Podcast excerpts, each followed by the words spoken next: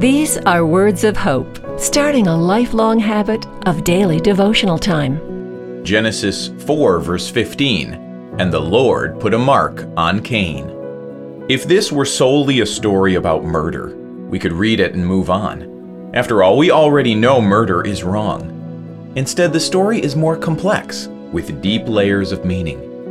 When the murderer expresses his fear of being murdered, God places a mark on him that is both a sign of guilt and grace. Yes, this story is certainly about crime and punishment, but even more, it's about the deep mysteries of God's favor, the pain of disappointment with God, and the unfathomable nature of grace. You've been listening to Words of Hope. Receive our free daily devotional in your email box every morning. Our website is woh.org slash radio.